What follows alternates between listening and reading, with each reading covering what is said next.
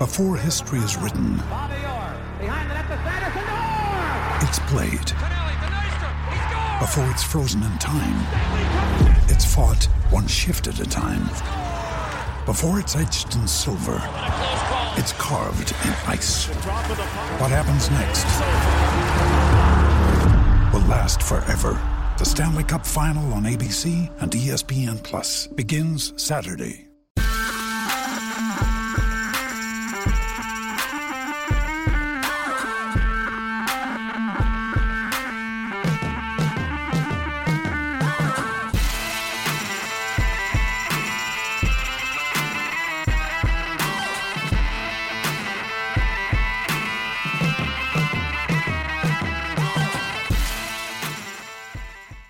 Welcome to the Week 1 NFL Single Entry Strategy Show.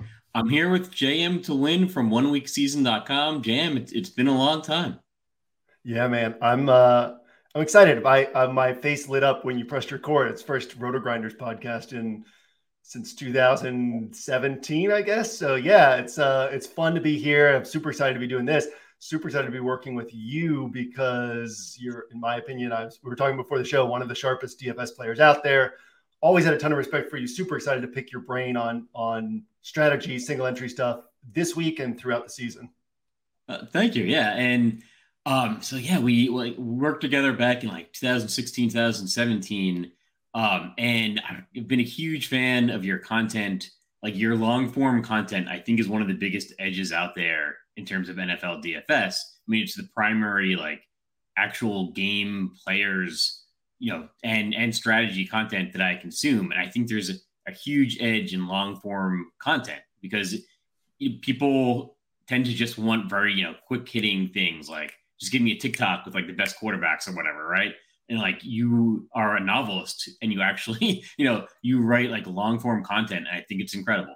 So yeah, big fan of the site.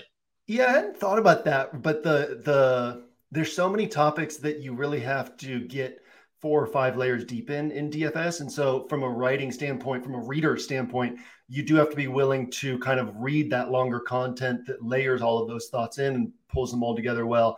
And I think that a lot of, especially as DFS starts to get younger and younger, right? Over the years, more and more young people will come in and they're less and less used to reading long form content. I think that's an edge to have that. And then also just from a deeper standpoint, just the idea of focusing on strategy instead of plays. We were talking before the show about just player picks. And we were saying we'd be happy playing against somebody who has the best play week in and week out, because if you just have the best play, but you're not putting it on the best roster, if you don't know how to put together a winning roster, you don't have an edge. And so that idea of putting yourself in position to learn all these other layers of DFS, which obviously any of you watching the show, that's part of what we're going to be doing throughout the season. We're going to record on Fridays. I don't know. I'm guessing it's coming out on Fridays or Saturdays, the show, but we'll be focused on that week's slate and single entry, but also kind of talking theory and strategy and hopefully learning from each other about how to be better DFS players.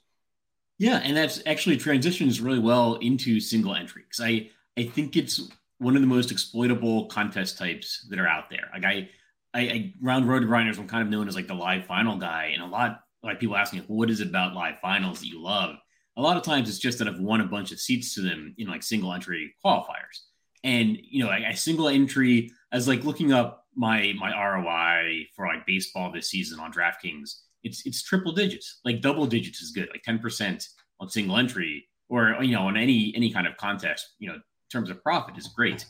My ROI for baseball for DraftKings and single entry contests, single entry GPPs is 120%. And I looked it up last year. I put $20,000 into single entry DraftKings GPPs for NFL at a 30% ROI. I mean, that's a lot of money. And I looked on FanDuel, it was 230% ROI. I mean, and obviously that comes from winning one of the single entry GPPs. But there's a bunch of reasons why I think single entry GPPs are the most exploitable contest out there. And it's just people are rolling optimal plays and their cash lineups into these contests. And that's very exploitable. That's not what you want to do. This is a top heavy tournament, format. So I'm just really excited that we're going to be doing like a single entry tournament strategy show, because I think that can really help people build a big bankroll. Yeah, and that was how I started my bankroll early on, was like smaller field, single entry on Draft Street, rest in peace. And I think that the approach that so many people take to DFS, just because of the marketing angle of like put in $20, win $1 million, is so incorrect. And because of that carries over to the approach that people take to single entry is so incorrect. And like you said, they'll put in their cash game lineups, or they'll put in the optimals. And then also what I found is, so I was drafting for the underdog puppy last night. And you ever get in that mode where you're kind of in, like, you're in the zone and you're in attack mode and you're not really worrying about what could happen negatively, but only seeing what could happen positively with these things. And it's just like sharp pick after sharp pick. And you know that it might not play out, right? But they're all plus EV. And I was thinking about just the difference between the $25 BBM and the $5 puppy. And if I'm entering the BBM, I know that I'm going to put in 150 rosters. So that's about $4,000, but I also know that I only get those 150 rosters. So I'll sometimes get in that mode where I'm like, but I don't want to waste a roster if I'm wrong on this guy. And when I'm sitting there in the puppy where it's $5 and I'm just played the Mastiff and dropped $5,000 in that, and I just dropped $4,000 in the BBM. I'm like, I don't care if I lose this $5. And I'm like way more aggressive just in my mindset. And I think that we see that's what the sharpest 150 max players are able to do all the time, week in and week out, is have that approach, that mindset. And we see people in single entry basically think, well, this is my one roster, so I have to play the best plays. And they're that much less willing to embrace the plays that maybe are really good. And that's the great thing about single entry, especially in smaller field, is you can find really good plays that other people aren't on. You don't have to take some crazy play. It's just, other people are so concerned to go off the board because it's their one roster, or as you get into higher buy-ins, it's single entry and high buy-in. And so it's like, you have this extra maneuvering space to say, what is the edge in this contest? And let me move a little bit off the board, a little bit more off the board. But there's an edge in these contests that is more predictable and more bankable than in large field. Because in large field with 150 max players, you know that all these different bases are going to be covered. In single entry, you know all these other bases are not going to be covered. You have so much to choose from to say, okay, do I want to pick this great spot over here that people aren't on, this great spot over here? Do I want to build around this game in a particular way that other people aren't building around it? And yeah, you kind of figure out what the field is going to do a lot more easily. Yeah, it's interesting. There's going to be, depending on the size of the field and the buy-in, like there is very viable players that are just not even owned, like not at all owned, like 0% owned. And you know, like sometimes those guys have a chance to break the slate. Like it's funny because I'm still transitioning from like baseball mindset to football mindset, and that's actually a difficult thing for me in week one of NFL. Is I tend to go way too off the board. It's like in baseball, like my single entry strategy will sometimes just be like, I'm not going to play the chalk stack. Like, I don't care who it is. Like, because the better position the chalk stack is in, the higher they're going to be owned. And you'll see these stacks. Like DraftKings had a million maker for baseball last night. Milwaukee was in Coors Field and the stack was like 30% owned. I mean, that's crazy. Like the Milwaukee, there's 22 teams playing. They don't have a 30% chance of being the highest scoring team. And they were not. I mean, you know, obviously they scored some runs, but you know, they're not going to be the highest scoring team 30% of the time. It's going to be more like 8%, you know, if there's 22 teams. I'm so contrarian in baseball that then when football season starts, I'm like a little bit too contrarian. And I think that, you know, that's kind of where you need to find like the sweet spot is like in baseball, I'm just satisfied, like throwing out all the chalk and saying like, all right, my single entry team is going to be a team that doesn't have, you know, two stacks that are not the highest owned stack. Football, I don't think you necessarily need to like automatically, you know, throw out the top owned quarterback or even throw out the top owned defense, depending on the situation. I'd probably be much more likely to throw out the top owned defense. Right. That scoring, you know, can be very variable, right? But like, yeah, a lot of times, like if Patrick Mahomes is the top owned quarterback and he's got like the highest point total, like the highest like implied point total, like, yeah, maybe I want to stick with Mahomes, but maybe I'm not going to pair him with Travis Kelce.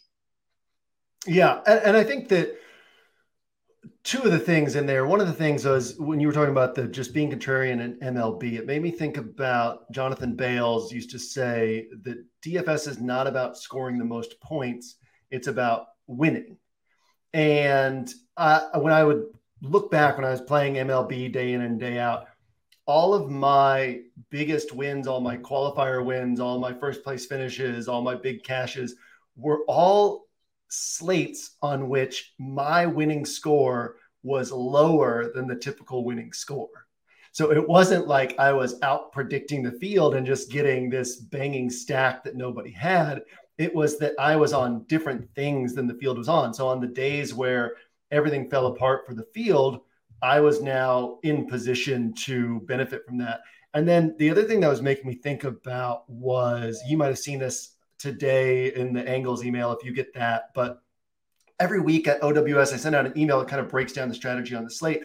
And I think that this week, let's talk about this week for a moment, because it's unique and it's interesting. This piggybacks off of what you were talking about. I'm very curious your thoughts is, what I was saying was we have two factors in play, and that is we have two games, the Vegas and Chargers game, and then the Chiefs and Arizona game, where the over-under is so much higher than everything else. It's 52 and 53.5. And then 9 of the other 13 games are at 45 or below. But on the flip side of that, week one lines are inherently less predictable. And every year there's going to be one or two of these lower total games that are much higher scoring than people expect. So how do we handle that? Well, the answer is it totally depends, right? So what I said in the email, actually, you can find it in the scroll on OWS as well. But what I said was basically if you're in smaller field contests, you can understand that there's not enough people taking shots at these lower games. And so you can say, look, these top two games are so much better than the other games on paper. And so I can build around these games more intelligently than other people are building around them and not have to waste my time trying to make mistakes down at the bottom. Let other people make mistakes trying to guess on these games that'll blow up at the bottom. But as you get into larger and larger field contests, and there's a sliding scale, but as you get into larger and larger field contests, the likelihood that somebody else finds that game at the bottom that blows up goes up more and more and more. And so in those types of contests, you have to say, look, first place is going to be covered more than likely by somebody who found that game, that spot, that player that nobody was on. And so if I'm not hunting for that, I'm giving up my path to first place. If I'm just sticking with the obviously best game, I'm giving up first place because somebody else is going to find that. So that's one of the great things about single entry is, again, you can predict with much higher degree of accuracy which players are going to kind of be covered, right? Like, if you were in a single entry contest, was that 3 years ago when Tariq Cohen came out of nowhere and had a monster week one? Well, you don't have to worry about it. I can't tell you how often I've had weekends where 90% of my money is in single entry and some guy goes off and I'm like, I don't care. Like, it doesn't affect me at all because nobody is going to have this guy in the contest I'm in. But if you're in the Millie Maker, if you're in the Slant, if you're in these larger field contests, immediately you know you're dead because somebody has that player that you don't have, and it's probably somebody who has them on a really sharp roster that makes sense in other spots as well. So yeah, that's the great thing is you can be less contrarian. And because there's so little discussion around this, people just don't really understand where that middle ground is in single entry. Yeah, I think about it in terms of like, you're saying, like, let's say you're in a 10-man contest, right? Like, you know, Patrick Mahomes is going to be 90% owned. Like, literally every single person is going to have Mahomes. Like, but you think he's going to be the best quarterback. Like, do you play him? Like, there's no way you play him. Like, no matter how convinced you are, like, if you know his ownership's going to be 90%, you have to play somebody else. Like, just realistically, right? Like, because if Mahomes is the best quarterback that week, you still have to beat out 9 other teams. But if you pick anybody else, right, like, and they outscore Mahomes, like, you've got an edge on 90% of the field. And that's why I think you need to think about ownership and why, like, when ownership gets, like, out of whack in single entry, like, you need to be able to just pivot no matter how confident you are in the players. Like, the players almost don't matter at that point. You have to be thinking about ownership, and you have to be, in single entries where you, especially like high dollar single entry or like low, low amount of entries, single entries where you see ownership just get out of whack. Having said that, I was actually looking back at week one of last season, and I saw like Mahomes and Kelce were, or it was Mahomes and Tyreek Hill as our guys you had to have. But I was kind of developing these thoughts looking at this week. And then I was like, well, what happened like week one of last season? It's and like, that's the hardest thing about NFL from a mindset standpoint. Like if you're watching this and you only play NFL, and I only play NFL at this point because the reason I started OWS in part was because I wanted to have an extra 4 months of the year to focus on writing. So I kind of work on OWS 7-8 months of the year. I work on writing the rest of the year. And so I'm either working on OWS or playing NFL DFS or writing. So I'm not playing MLB anymore. So if you're in the same boat as me, one of the hardest things is you have a bad weekend and you have to wait a whole another week for another slate. And you can play showdowns and you can play afternoon slates and you can do all this stuff, but that concept of having to wait another week. And so that can make you play a little bit tighter. Like it can make it harder to be like, I'm going to move off of these quote, obviously best guys. And then also it makes it harder when the mathematically smart thing to do is, for example, not play Mahomes and Tyreek Hill, but they hit, right? And then you have to wait a whole week to take another shot on guys that other people aren't on. And so once you kind of understand the long-term view and the basically the expected value breakdown of what you're doing, it becomes so much easier to be like, well, shrug it off, right? Like that's going to happen sometimes. These high-owned guys are going to hit because they're good plays, right? They're good plays. That's why they're high-owned. It's not like we're saying they're bad plays. We're just saying the field is overestimating the chances of them hitting. So John gave the example of Mahomes on 9 out of 10 teams, right? If he's 90% owned in this contest, you don't have to find the guy who's, you don't have to find Nick Foles filling in and hope he has a good game, right? The thing is, yes, Mahomes might have the best shot at the best score, but maybe Justin Herbert has the second best shot at the best score. And Mahomes is, 9% likely to have the best score on the slate, and Herbert 7% likely to have the best score on the slate. So when you take those factors and you say, well, if I'm getting a 90% to 10% ownership gap and the difference in chance of them hitting is 9% to 7%, well, now I'm making money over time. It doesn't mean Mahomes isn't going to hit. It doesn't mean you think he's in a bad spot. You might think he's in the nut spot. You might have had a dream where your great-great-grandmother came to you and told you that Mahomes was going to have the game of his career. You still don't play him because just the math doesn't make sense at that point. And that's where the thinking has to come in of like that. If we stop thinking about DFS as a game of picking players and start thinking about DFS as a game of how we put those players onto rosters, we gain so much ground on the field. And again, especially in single entry where you're competing against the people who have the biggest edge can still only put in one roster. So the smartest DFS players, the sharpest DFS players, they can still only put in one roster. They can still only cover those 9 bases on their roster. And so that just leaves so much opportunity for messing around with them because you know that most of the field is just going to congregate on these spots. I'm curious your thoughts on any of that, but also I wanted to ask you, is there anything in particular that you do for single entry ownership projections in your mind or on paper or anything to kind of get like a sense, or is it just by feel of, oh, this guy's chalky, he'll be even more chalky in single entry?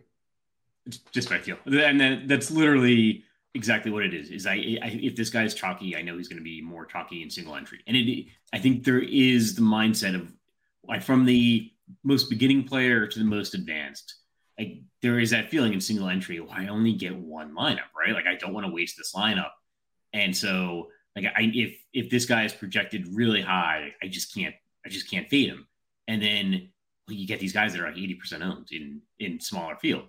And there's just no justification. It's going to be very, very rare you find a player that's going to hit like 80% of the time. I was looking at like quarterback this week, right?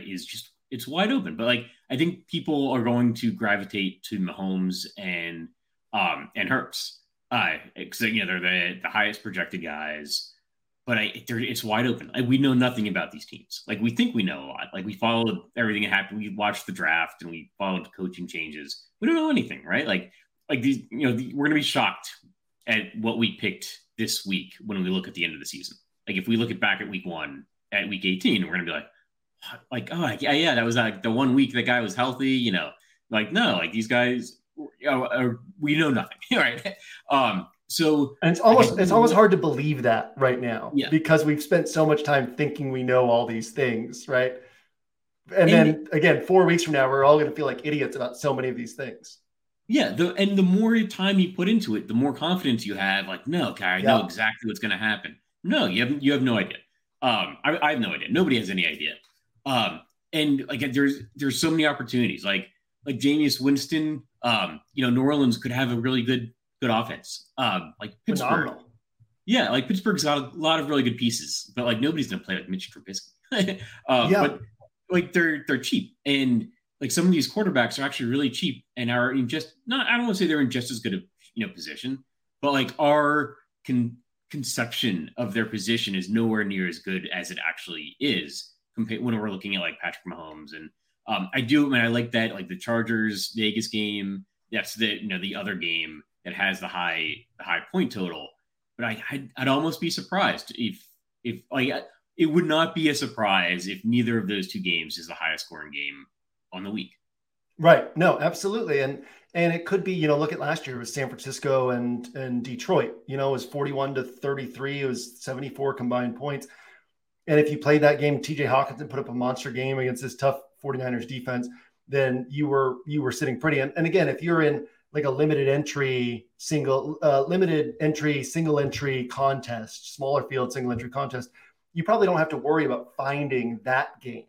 But you just have to think about what is everybody else congregating on and do things differently. When you said that about how little we know, I don't know if you remember when I used to write the week 14 in which such and such articles at Rotor Grinders, feature them on the homepage, and I'd have a little story at the beginning and then tie them into plays.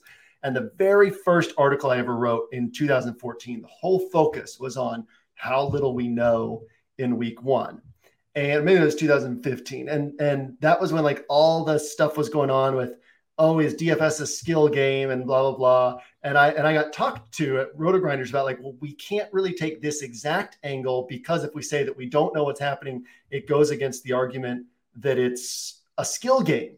And that was, 2014, 2015 thinking where it was like, the skill is predicting the players. And so if we say we don't know what's going to happen, then that's like saying, well, you guys are in making these decisions and lawmakers, whatever, are correct. It's not a skill game. We don't know anything. And realistically, obviously, our thinking has developed industry wide, but realistically, that is the edge, is saying that is what makes it a skill game, is the ability to say, we don't know. And how do we benefit from that? And then again, this balance of how far down that path do we have to go in the contest type that we're playing?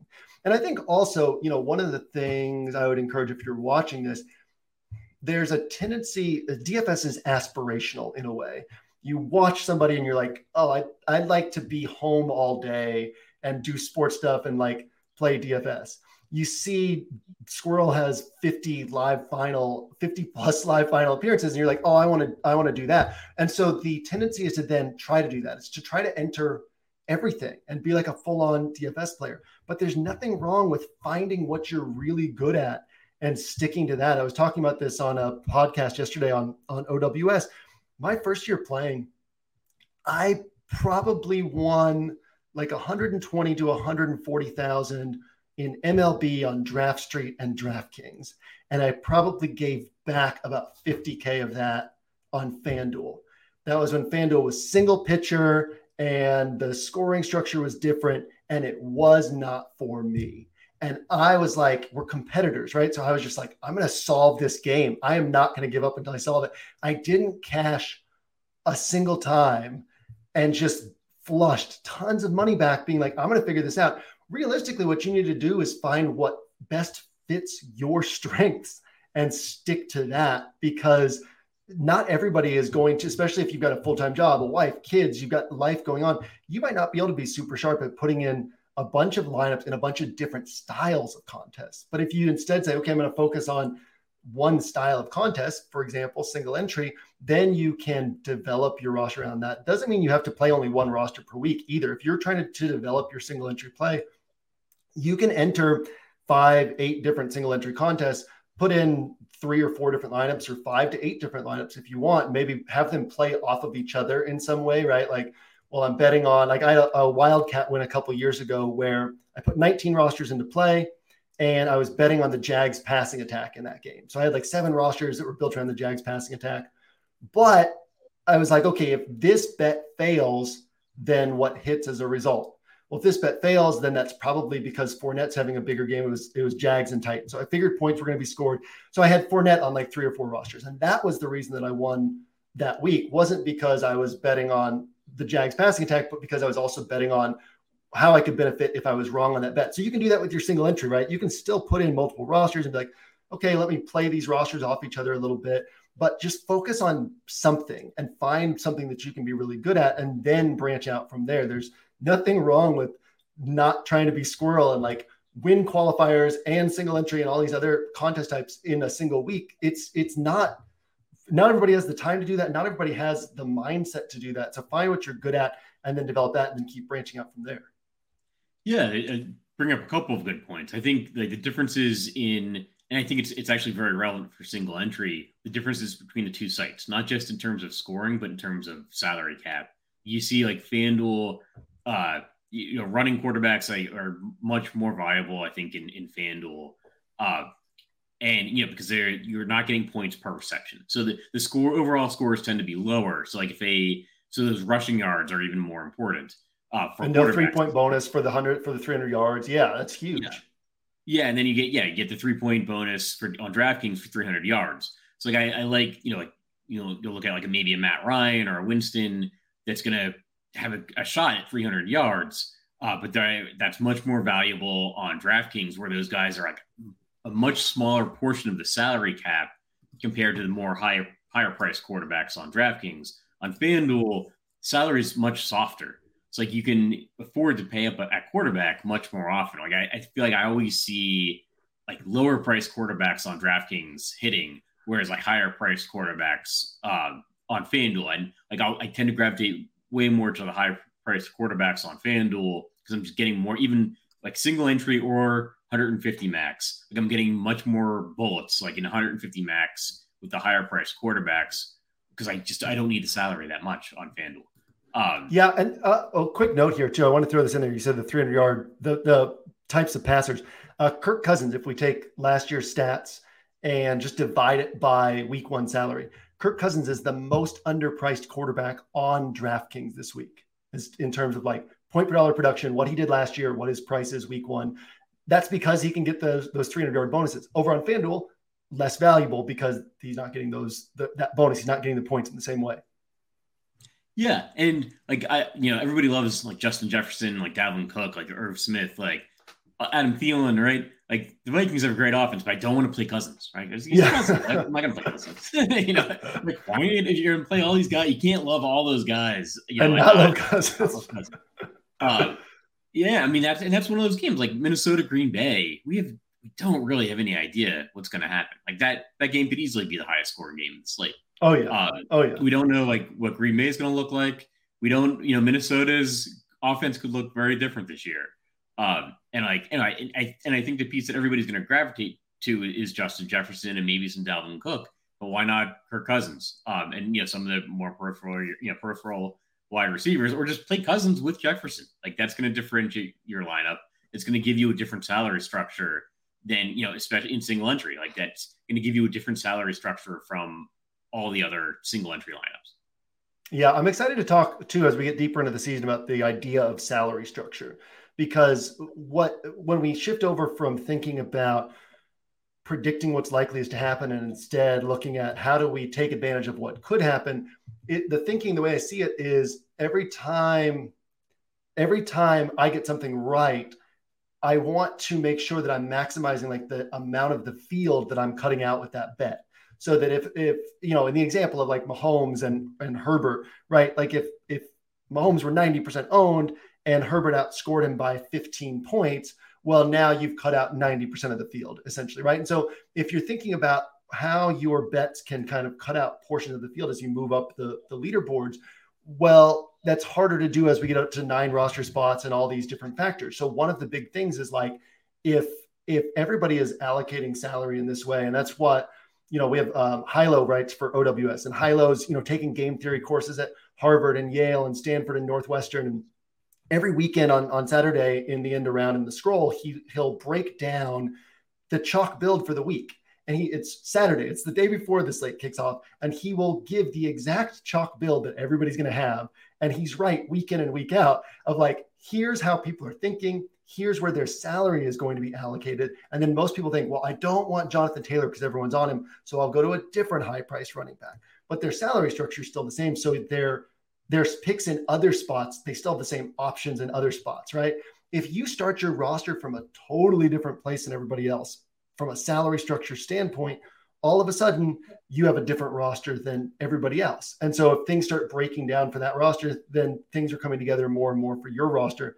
And like I said, you don't have to be the highest scoring. You don't have to put up the 270 point score that you know nobody can beat. You just have to have the score that nobody can beat that week. And a lot of times that's about what everybody else is going to falling apart. Yeah, as I literally right before the show, and just so people know, we're recording this on Wednesday this week. I think our goal is to be recording this on Thursday and Friday as we go forward. And so we'll probably get a lot more into like the specifics of that particular week in future shows. But I was just taking an initial look at the slate and thinking, I think people are going to spend down a wide receiver. Like you've got Michael Pittman. It's like really affordable. I think $5,500. That's just a silly price. I think a lot of people are going to be able to then fit in like Jonathan Taylor if they're using cheaper wide receivers. There's no real running back this week that's like a screaming value, which in a lot of weeks we will, especially as we get farther into the season, we'll have like screaming value running backs that are mispriced because of injury. But I think if you spend down at running back this week, there's still some good viable options, especially once you consider we know nothing, right? We don't know anything. And then if you are spending up at wide receiver, I think you're going to get much different. I think like anything at tight end, right? Travis Kelce and Pitts are probably going to be very highly owned. Just the two tight ends that stick out in my initial read on the week. But yeah, if you go with basically any other like tight end, I think you're going to be a little bit different. So I'm just trying to look at the tight end ownership to make sure I'm not leaving out anybody that's going to be highly owned. But I think it's going to be Kelce and Pitts. I guess Mark Andrews as well will have some ownership.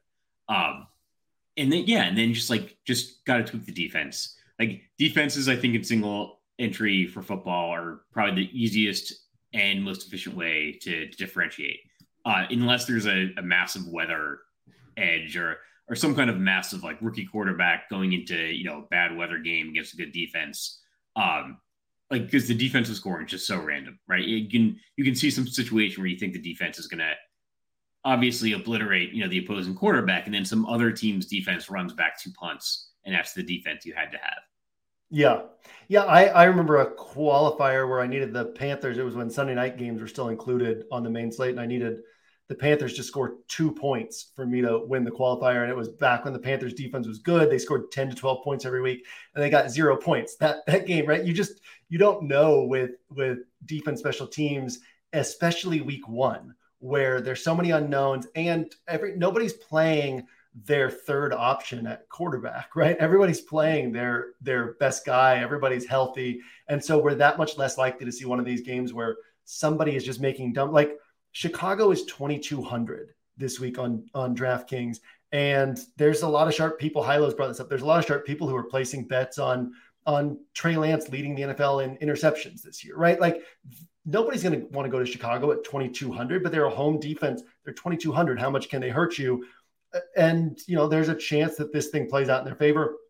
And, you know, when people are kind of going to what feels like more certain stuff, you can kind of look for stuff like that and find the places to be different. I think defense is an interesting one too, just because like you said, there are situations where we can get in this habit of saying defense is unpredictable. And then it's like Matt Schaub is starting against a good defense. And you just, you know, that there's going to be points scored and you have to kind of take advantage of that. You don't have to be different everywhere. You just have to find a handful of buttons that you're going to push that make your roster really different from whatever else is out there.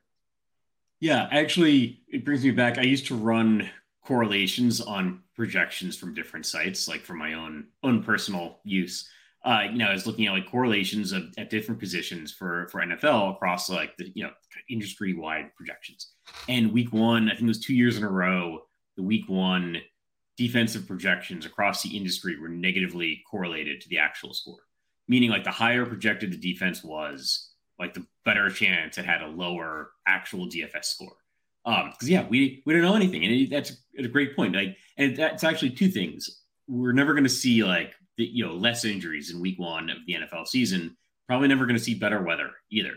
And it brings me actually the exception to fading the chalk defense is like I always go into single entry with a mindset that I want to like I'll argue opinions. I don't want to argue facts. So like I won't argue weather, right? If it's like if there's like literally ice falling from the sky for some rookie quarterback, like, well, that was not factored into the score.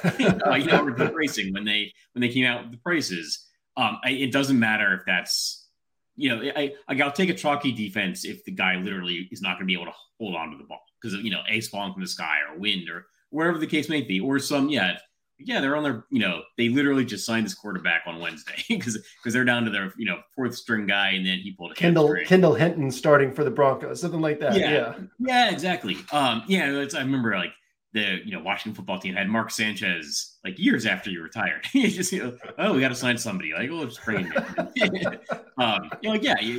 He actually might not have had that bad of a game now that I think about it. Put me in, coach. I'll play. Yeah. But yeah, just, I mean, I think defense is, you know, highly variable, but yeah, I don't want to argue against like facts. Like, if it's just a fact, like, this guy's, it's his, you know, first NFL game in 3 years and he was signed midweek. Well, but yeah, like if it's an opinion, like, well, I think this team, you know, I think Washington's got a really good chance against Jacksonville, you know, like, well, that's your opinion, you know, that opinion should not be like 15% owned, you know? Yeah. Yeah. Have you ever seen, the Pixar movie Inside Out? Yeah. And says, they're on the train of thought. He says, all these facts and opinions look so similar. Yeah. Yeah, exactly. I mean, yeah, that's people conflate those two. And they're like, well, this guy sucks because of these stats that I looked up. And it's like, well, those stats prove that he's performed poorly in the past. We don't know, right? These stats show that Tom Brady should be a 6th round draft pick and, you know, isn't going to make it into a second year in the NFL. We don't know these guys as humans. We don't know their situations. We don't know the situations they're being drafted into. And we can kind of take those preconceived notions, those biases. I think that helped me a ton in MLB early on. Is I had been a huge Red Sox fan for decades and kind of watched like 100+ Red Sox games every year. I don't know how I had that much time on my hands back then, but watched all these Red Sox games. But all I really knew was the Red Sox and the AL East because the Red Sox played those teams all the time. I didn't know any of the other teams. And so I had to come into DFS from a research standpoint with no biases about these other players. This guy's great. This guy sucks. And so I was just taking the stats and doing the research and doing what was kind of the sharpest by the numbers plays. And every day it would be differentiated from what everybody else had.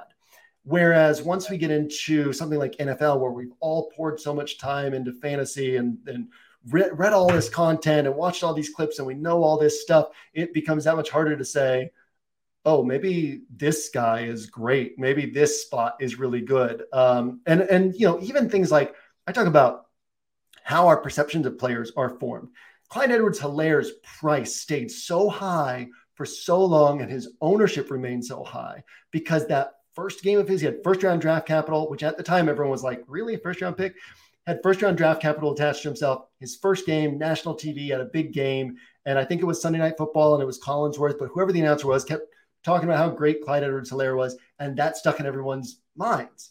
Then you got a guy like Chris Carson or Elijah Mitchell, and people are always waiting for that guy to be replaced by some other running back on the roster. Cause they're like, well, you know, 6th round pick, 7th round pick, undrafted free agent, whoever these guys are.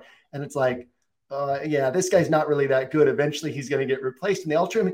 Elijah Mitchell, the only player who had a better, no player on DraftKings had a better point per dollar production based on their week one price and last year's scoring than Elijah Mitchell. And who's going to play like, he's a 7-point favorite, something like that against a bad defense. And nobody's going to want to play the guy at 5,400. And then everybody's going to play all the 5K wide receivers instead. And we also think too much about positional stuff. If we look at kind of where scoring comes from, DraftKings pricing is sharp. the point per dollar production on that 8K wide receiver overtime is going to be the same as the point per dollar production on the 8K running back. So stop thinking as much about, well, I've got to get the high priced running back, I've got to do this, that, right? If everybody else is on high priced running backs, maybe you go Elijah Mitchell and Miles Sanders. That roster, I've messed around with some Elijah Mitchell, Miles Sanders rosters this week. As soon as you do that, the rest of your roster is different. And as soon as you do that, your feeling is, these are my running backs. And if you have that feeling, you can identify it and recognize that everybody else has that feeling too, especially if that's their one roster. They're like, I don't want to roll with Elijah Mitchell and Miles Sanders on my one roster. But, you know, over time, those decisions make you a lot more money. Yeah, actually, kind of like Edwards-Helaire as a running back, especially in single entry. I noticed he was absent from the 1 week season recap of that game, or the write up of that game. I was like, I don't know exactly what his situation is, but I'm like, I think that Kansas City is going to be highly owned, in tournaments. And nobody's going to have him. Yeah, and so what if that game's a little bit slower paced because they just keep running the ball, or if he just gets the touchdowns. Right? Like if he just gets the touchdowns. Exactly. Yeah. So I think playing running back differentiators is really big because they get the touchdowns. So people want the Philly game, right? They want Eagles, they want Jalen Hurts. What if Miles Sanders gets the touchdowns? I think Sanders was the guy last year, right? He was allergic to touchdowns. Oh, but what if, it was, it's week one. We know that nothing. That was last year. What if Sanders gets two touchdowns? And then you're knocking a bunch of Jalen Hurts teams down because Sanders is getting touchdowns instead of those combo punches is what I call them, is where you're like, you're not just taking Miles Sanders because you think he's a good play. If Miles Sanders hits, he doesn't just help your roster. He hurts other rosters. If Clyde Edwards-Helaire hits, he's helping your roster and hurting a ton of other rosters because you're going to have a lot of Kansas City players on other rosters. And so it's fine to find the value guy that people aren't on. But if all you're getting is that guy's points in a vacuum, then that's way less powerful than finding the value guy that people aren't on, that's on a team where everybody's on that guy's teammates, because we're trying to get first place. I think that's probably a pretty important thing to stamp down here, is that that's a style of thinking you have to have in DFS tournament play. So many people think about what gets me in the money. But if you're going to do that, go play cash games, right? First place is where all the money is in tournaments. And so once you shift over to that, you're saying, okay, I'm playing for first place. If this guy fails, well, that's fine. I wasn't getting first place anyway. But if this guy hits, he's helping me and hurting all these other rosters. Yeah, Clyde Edwards-Helaire, he's one of those, I know too much to play him. But then when you talk about the theory behind it, it's like, literally all he needs is the touchdowns. You know who I like this week? Josh Jacobs. Speaking of us not knowing anything, right? Zamir White is probably not going to step in week one and get all these touches. We've seen the Garrett Blunt heavy touchdown roll with Josh McDaniels. We've seen the Damian Harris heavy touchdown roll with Josh McDaniels. Everybody's betting on this game blowing up. What everybody thinks about is, oh, well, if it's a shootout, then Jacobs is getting fewer carries. I don't care about carries. I don't care if he's getting 60 rushing yards instead of 80 rushing yards. If there's a lot of touchdowns being scored, there's a chance that the Raiders keep getting down inside the 5-yard line and Jacobs scores 3 touchdowns and he's 1% owned because all the narrative has been like, well, we don't know if he still has this role. And you can do one thing like that and it just, your whole roster set apart. There's ways to play Jacobs within that game to where you literally wouldn't have to worry about strategy anywhere else on your roster in single entry, because your roster is automatically that different, and then you can just play who you want to play. The salary structure is different, the kind of core bet is different, and then you can just play your favorite plays from there. And thinking about touchdowns, thinking about where those points come from. There's so many roots level things that we should be getting down to when we're building our DFS rosters that most people aren't. And again, it's one of the cool things about single entry is it forces you to focus on one roster at a time and think through all the layers, so that ideally, you're kind of learning these things week in and week out and then putting together a better roster. And you can start expanding that into more builds, but it kind of forces you to become a better DFS player. Yeah. You're thinking about, how am I getting that, that leverage off of other rosters? I know what the other rosters in this tournament are going to vaguely look like. And I you know, as you asked about, like, how do I do ownership as a gut feel? And I always think, like, guys, you know, in week one, guys that people are down on in season long are going to be underowned, and young rookies, like, oh, I'm probably the only guy that's ever heard of this guy, are going to be overowned. And, you know, particularly because it's week one, like, it's week one, and these coaches, it's very viable for these coaches to think, or, you know, it's reasonable for these coaches to say, look, it's this guy's first NFL game. I'm not going to put him in a position, you know, where he's going to fail. And I'm not going to rely on him to score the 3 touchdowns. Yeah. What was that? I said, not going to rely on him to win the game for us. Yeah, exactly. So, but, like, they're going to be overowned. Like, any rookie is going to be overowned this week relative to their chance of success. Like, there's just not that many rookie, like, especially wide receivers, tight ends, that come in and have outstanding success from week one of their NFL career. It takes all these guys time, and it's just about the time we've started to forget about them, right? Where they really start to turn on. Like, I think that was like a Justin Jefferson thing. It was Jonathan Taylor. Like, they started their careers pretty slowly. And you had to keep sitting there and, oh, this is the guy that's like the first round draft pick, right? Like, I think he's going to work his way in at some point this season.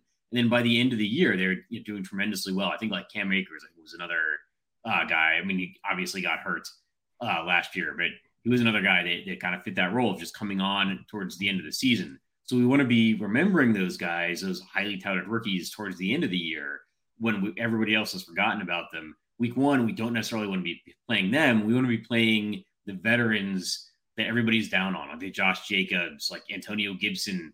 You know, has a pretty good setup this week. Great setup this week, yeah.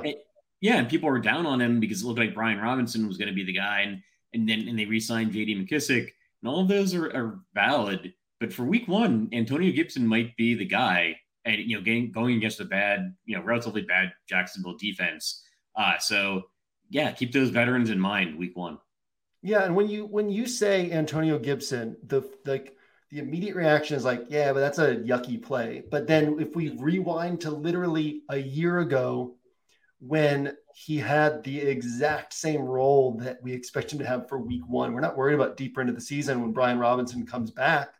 We're worried about right now, and he literally has the exact same role. There's unless they give JD, if you're like, yeah, but they're not going to give Antonio Gibson the touches, they don't trust him, then you better be playing JD McKissic, because JD McKissic is pretty awesome. And then you're essentially saying, well, he's going to get all the touches. And speaking of that team and what you were saying before about the rookies, I was, you know, I'm in best ball mind, and I'm in reading every day's training camp reports mind, and I see Jahan Dotson at 3,400, and I'm like, ooh, nobody's going to be thinking about Jahan Dotson. Everybody's thinking about George Pickens and Wandale Robinson and these other rookies. And then I look at, and it was like Monday ownership projection, so it'll change dramatically, but I look at initial ownership projections, and it was like 15% Jahan Dotson. And I'm like, oh, come on, you know. And then at that point, you say, it's like, what John said is true. Like, these rookies are not going to pop off at like a high percentage of, like, a high rate of return. It's just not the way that things work in the NFL. And then you can say, okay, well, if everybody's on this play, nobody's on Antonio Gibson. But yeah, like, if it had been last year, Antonio Gibson would be one of the guys who would be developing into chalk in the same role. And now he's against Jacksonville.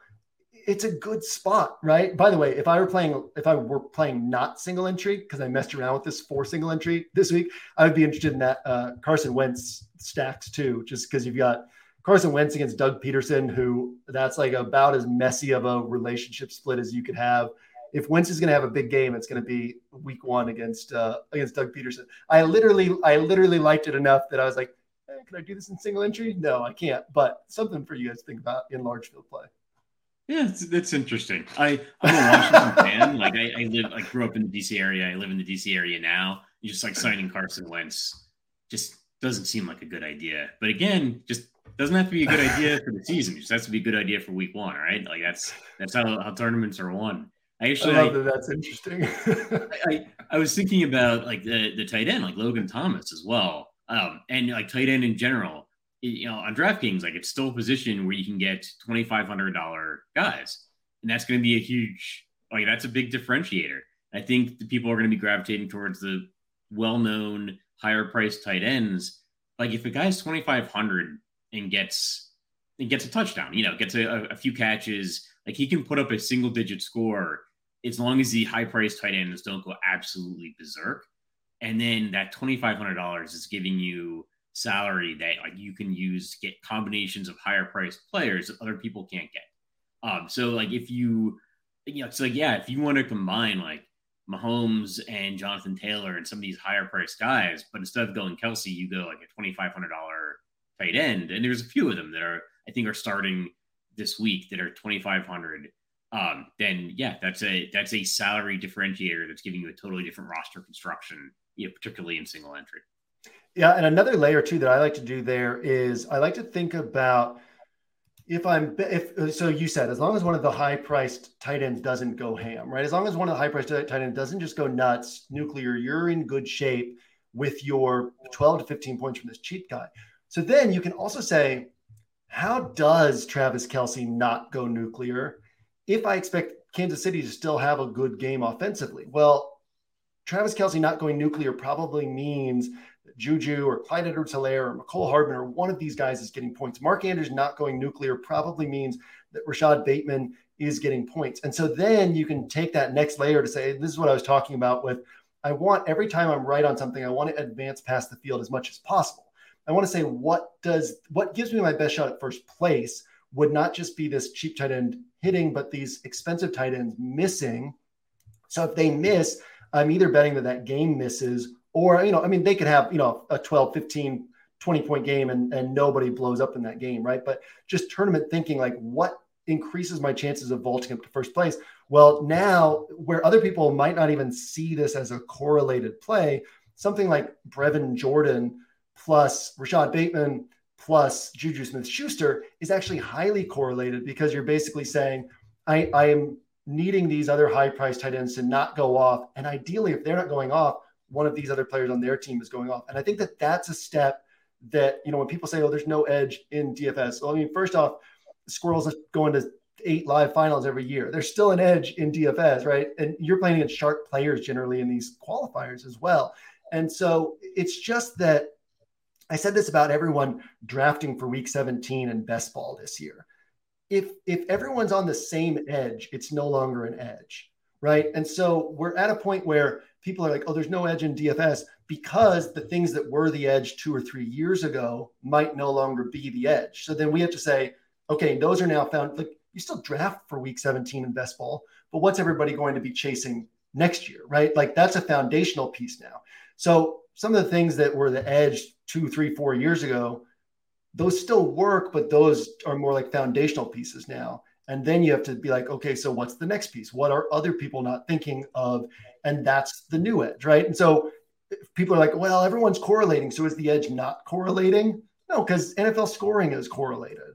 So that's why it works. But now they're just correlating, right? They're not thinking through the next layers. And those are the little things that can really set us apart, is when we're saying, what story gets my roster to first place?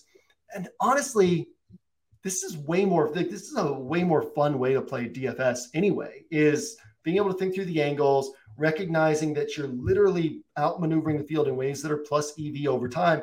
And then you put the roster in play. You have no stress about whether or not it works out on that Sunday, because ideally you're managing your bankroll to a level where it's like, well, if I lose this Sunday, that's fine.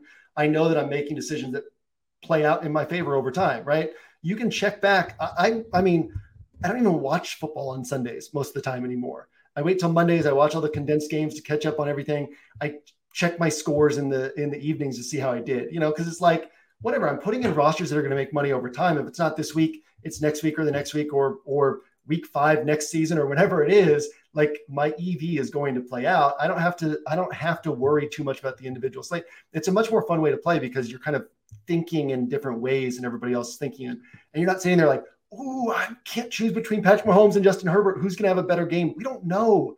They're probably both going to have good games. You got to pick one and then just build intelligently around them. Yeah. We don't play DFS because it's easy. We play because it's hard, right? That's what makes it fun. Like, I can play the lottery and that's easy. Like, I just get assigned some numbers and wait to see if they hit, right? Like, I like the challenge of trying to predict the future, right? And in a football fun, you know, fashion.